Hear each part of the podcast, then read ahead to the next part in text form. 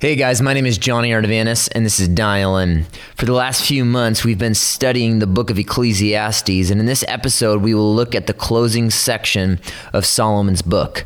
Solomon is going to give us the conclusion to all of his reflections and observations on life, and the conclusion he provides is worthy not only of our attention, but our application as well.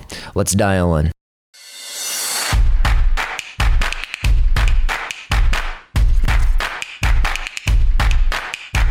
If you're a sports fan, you're likely familiar with the name Mickey Mantle. The New York Yankees star was the face of baseball and the successor to Babe Ruth and Joe DiMaggio. He was not only a baseball star, but he was a cultural icon. Well, I recently watched an interview of Mantle that was conducted in 1994. Mantle was in his early 60s at the time and was in the hospital because of his 40 year battle with alcoholism. Mantle explained that he began each day with the breakfast of champions, a big glass of brandy, and because of that, the month prior to the interview, he had received a liver transplant. He was in the hospital recovering, and he stated the following. God gave me the ability to play baseball, and I wasted it. I'm going to spend the rest of my life trying to make up for it. I want to start giving something back. He then looks at the camera, and it's amazing. You can watch it on YouTube. He says, You talk about a role model, and then he looks and says, Don't be like me. I'm going to turn my life around. I'm going to spend the rest of my life making up for my wasted life. The doctor stated that the procedure that was performed on Mantle would give him hopefully another five years. But on July 28th, six weeks following his surgery, Mantle re entered the hospital because of spotting on his lungs, and the doctors discovered cancer had spread to his abdomen, and within two weeks, he was dead. Mickey Mantle thought he had the rest of his life to turn his life around, but as we've discussed before, death does not consult our calendars. In his old age, he had realized the way he wished he had lived. If only he could start over, if only he could make up for lost time. But sadly, Mickey Mantle was out of time. This could be said of Solomon's life.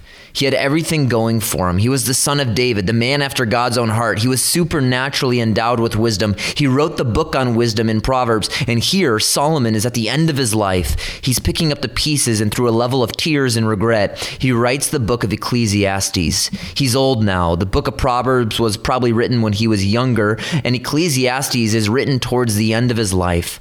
Once the apparent invincible ruler of the world, Solomon is now acknowledging his undefeated streak is coming coming to an end as he faces an undefeated opponent time. Solomon's mind has stayed young, but his body has grown old, and there is a depression that is produced by the apparent disconnect between the mirror and his mind. Old age has Solomon shaking his head as the moments and memories from 40 years ago feel like yesterday. Maybe you've heard an older person say, Man, it feels like yesterday I was so young. Solomon says, It's true. Time flies. But in our Western context today, we pretend that time crawls. But Solomon says, No, gravity wins, and time is undefeated. But what we are going to see in this last section is that Solomon's realism regarding the inevitability of dying and aging, they're not catalysts for despair, but rather he's going to tell us they boost and spur us so that we might live well. And because of this, Solomon is going to issue commands to young people so that they might live wisely in their brief life under the sun. He's going to issue three pleas to those who are young. And before we begin with the first one, when he says those who are younger in their youth, what we have to understand here is that that's not just referring to teenagers, it's referring to all those who still have strength, those who still have life in front of them. So, first of all, Solomon is going to instruct us to rejoice. In chapter 11, verse 7, he says, The light is pleasant, and it is good for the eyes to see the sun. Light here refers to life, but also depicts the bliss of being alive. Solomon says, Rejoice in your youth, pour some coffee, watch the changing morning light. He's going to say in verse 8, rejoice as well. And then in verse 9 again, he's going to say, rejoice, young man, during your childhood, and let your heart be pleasant during the days of young manhood, and follow the impulses of your heart and the desires of your eyes.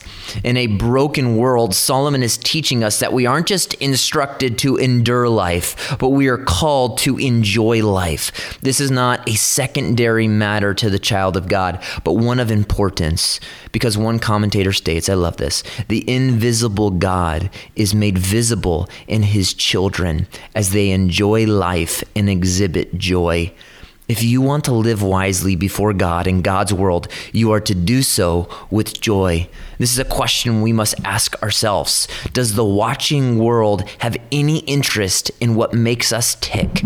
Because there seems to be a thrill for living.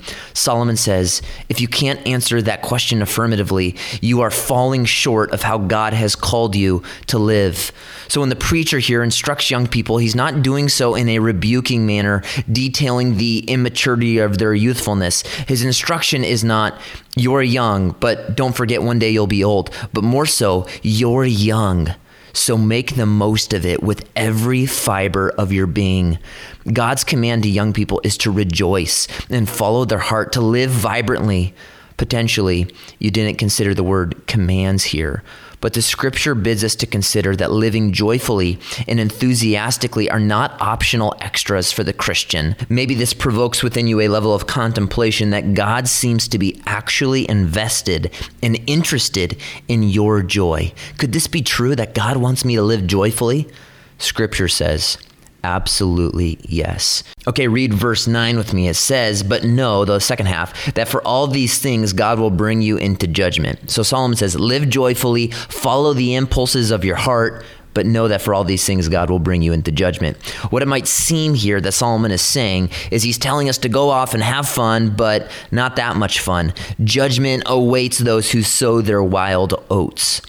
Of course, it is possible that Solomon is issuing a reminder here that judgment awaits those who pursue pleasure in unwise and ungodly manners. But I do not think this is the best way to read this verse. Solomon is certainly not encouraging loose living and wanton abandonment to the desires of our heart because he has already been too realistic throughout his book about what our hearts are really like. But rather, I think what Solomon is getting at here is the same truth he has already told us in chapters 2 and 3 and 5 and 8.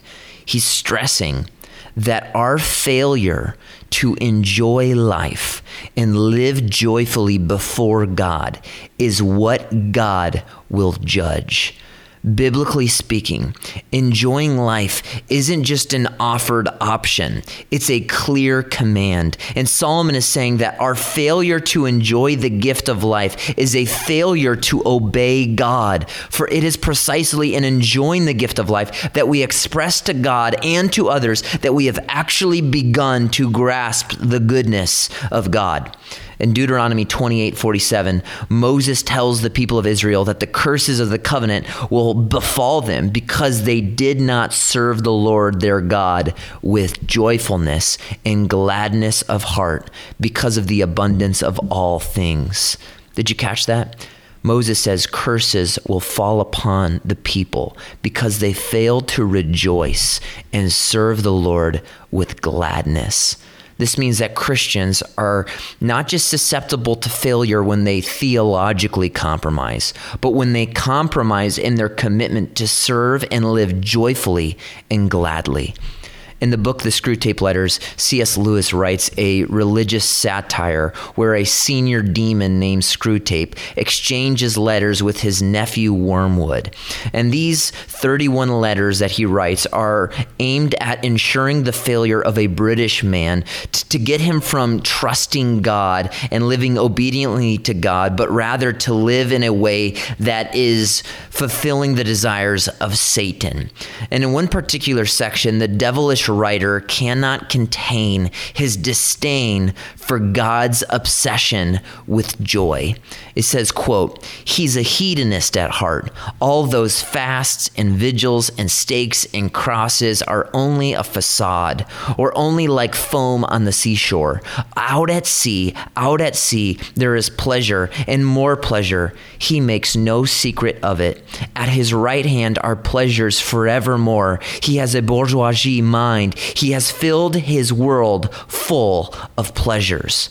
C.S. Lewis then continues by saying, Everything that is of use to the devil is a gift that God has given that first has to be twisted by the devil in order for it to have any use to his cause. God is the giver of good gifts. He is a hedonist at heart. And Solomon tells you today through the word of God a failure to rejoice is a failure to obey. The first sin in the garden, we often say, is pride, which is true. But more than that, it was a failure to rejoice in the gifts that God had extended towards those whom He loved. And this failure to find joy in the gifts that God had given is the garden where bitterness, ingratitude, and pride are grown. So, first off, Solomon says, rejoice. But secondly, in chapter 12, verse 1, he says to remember. Verse 1 says, Remember also your Creator in the days of your youth, before the evil days come and the years draw near, when you will say, I have no delight in them. Solomon says, In your endeavor to enjoy life, don't forget your Creator. To remember here doesn't just mean not to forget, it means to continually and constantly place God on the forefront of your minds. To remember God means that you make Him your greatest treasure and your first priority. Solomon here uses strategic wording because there are no coincidences in the Bible. Rather than telling us to remember God, Solomon says, Remember your Creator because he wants those of us who are young to hear him realize that the doctrine of creation is the foundation of a life well lived. God as your creator is not a secondary doctrine, it's primary. It orients us to the truth about God and about ourselves, and this radically shapes the way we live. God isn't just our father, he's our maker. And this reality reminds us that we are creatures made on purpose and for a purpose by God. And one of those purposes is that we live joyfully joyfully and mindfully in the presence of our Creator. We must remember our Creator because He is the determiner of our days. And one day He will bring all of our days to a close. And before the curtain comes down on the life we have been given, we need to establish God as our primary focus and our greatest treasure. James Russell Miller was a Presbyterian pastor in the 19th century in Pennsylvania. And he says this in his reflections as he neared the end of his life. And I love this. He says, Old age is the harvest of all the years that have gone before. It is the barn into which all the sheaves are gathered. It is the sea into which all the rivers flow. He's talking about old age. And then he says this We are building the house in which we shall live when we grow old, and that house will either be a prison or a palace. We make it a pillow to rest full or a pillow of thorns. Nothing brings such pure peace and quiet joy at the close as a well lived past.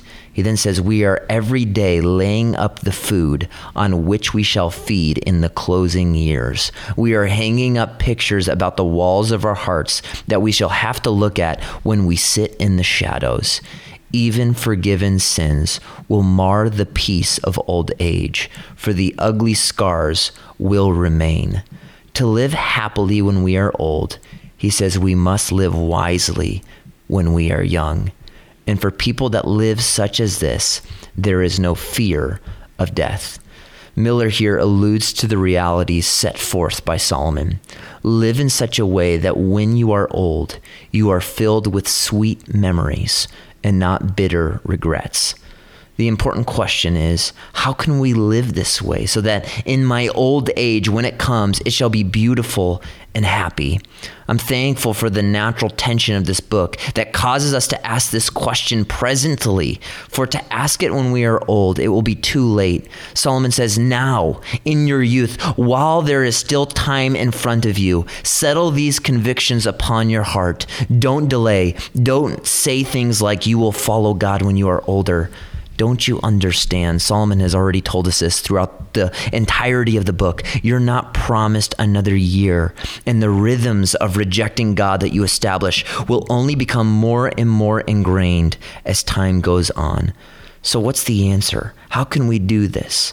Solomon tells us at the conclusion of chapter 12. Thirdly, we must live in the fear of the Lord. So, first, he says to rejoice. Second, he tells us to remember. And then, third, he says that we are to live in the fear of the Lord. In verse 9, he says, In addition to being a wise man, the preacher also taught the people knowledge, and he pondered, searched out, and arranged many proverbs. The preacher sought to find delightful words and write words of truth correctly. The words of wise men are like goads, and the masters of these collections are like well driven nails. They are given by one shepherd. But beyond this, my son, be warned the writings of many books is endless, and excessive devotion to books is wearing to the body.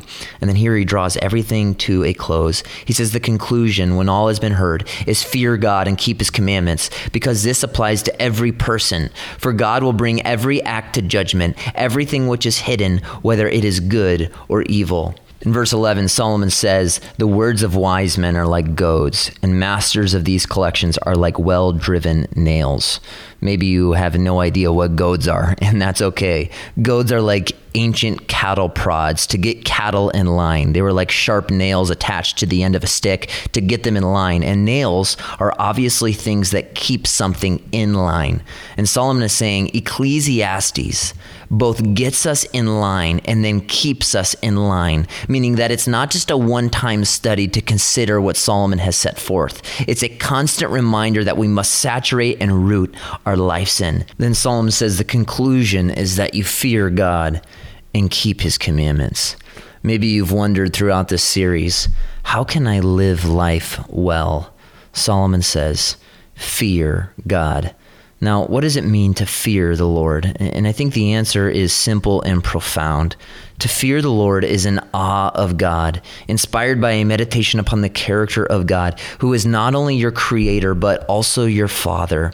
It is the worship of God from a heart that is blown away by the reality that the God who forms and fashions planets is the God who formed and fashioned you in your mother's womb.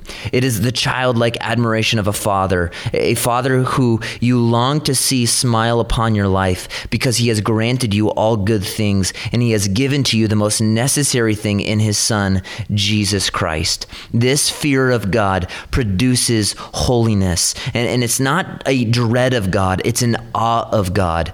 Martin Luther used to describe two different types of fear. One would be a servile fear, which would be a fear that a prisoner has before his torturer or his executioner. The other fear is called filial fear. So there's servile fear and then filial fear. The second one is the fear or the admiration, the respect, the awe that a child has for his loving father. The fear of the Lord is not just caused by considering God's power and justice and holiness, but also his love and his goodness. I love this passage, Psalm 130, verses 3 and 4. The psalmist says, If you, Lord, kept a record of sin, then who could stand? But there is forgiveness with you. Now listen here, that you may be feared. I love this because we would initially think that the forgiveness God offers us would cause us to not fear. But the psalmist says, God's goodness and love, exhibited by his forgiveness of sinners, promotes fear, a reverential awe of God. And this fear drives us to mean what we have potentially grown up singing Amazing love, how can it be that thou, my God, shouldst die for me? I don't know if there's a stanza in hymn or song that better describes and condenses what it means to fear God. It's to stand in awe of God at who he is. Amazing love, how can it be that thou, my God, shouldst die for me? me. If you don't know Jesus as your Savior, the one who bore the penalty of your sin on the cross and rose that you might have right standing with God, your fear of God is that one day you will stand before Him as judge. But if you have placed your faith in Christ, your fear of God is as child. And Solomon says, All of my reflections, my regrets, my observations have driven me to this conclusion The most important thing in your life is that you fear the Lord. For only when you fear God can your life have meaning. The theme of the book of Ecclesiastes is not that everything is meaningless, but on the contrary, for those who fear the Lord, everything is meaningful. Assuredly, this is a constant theme, not just throughout wisdom literature, but the entirety of Scripture. When Paul writes to the Corinthians, to the Romans, and to the church of Ephesus, he tells them to fear God. When Peter writes to the churches scattered throughout Asia Minor, he tells them to fear God. And when the writer of Hebrews writes to his readers, he urges them to fear God. Potentially, you've read or heard these verses and not understood what they meant. To fear God means to be awestruck by his love for you, his sovereignty over all things, and the marvel that he has extended himself to you. And this fear of God is the fuel of our sanctification. But not only that, as Solomon draws us to a close, he tells us that the fear of God is the antidote to a wasted life. Because as we grow in our fear of God, we grow in our holiness. And as we grow in our holiness, we grow in our love for God. And as we grow in our love, we grow in our worship. And as we grow to worship God more, we view everything in life as a gift from God and we desire to steward life wisely. Well, I've been thankful for all those who have been listening to this series, and I hope that the truth of Ecclesiastes are like goads and nails in your life that enable you to live joyfully and vibrantly before your Creator. Life is not meaningless. Life is meaningful. Stay dialed in for more updates on episodes and series coming in the future. Stay dialed in.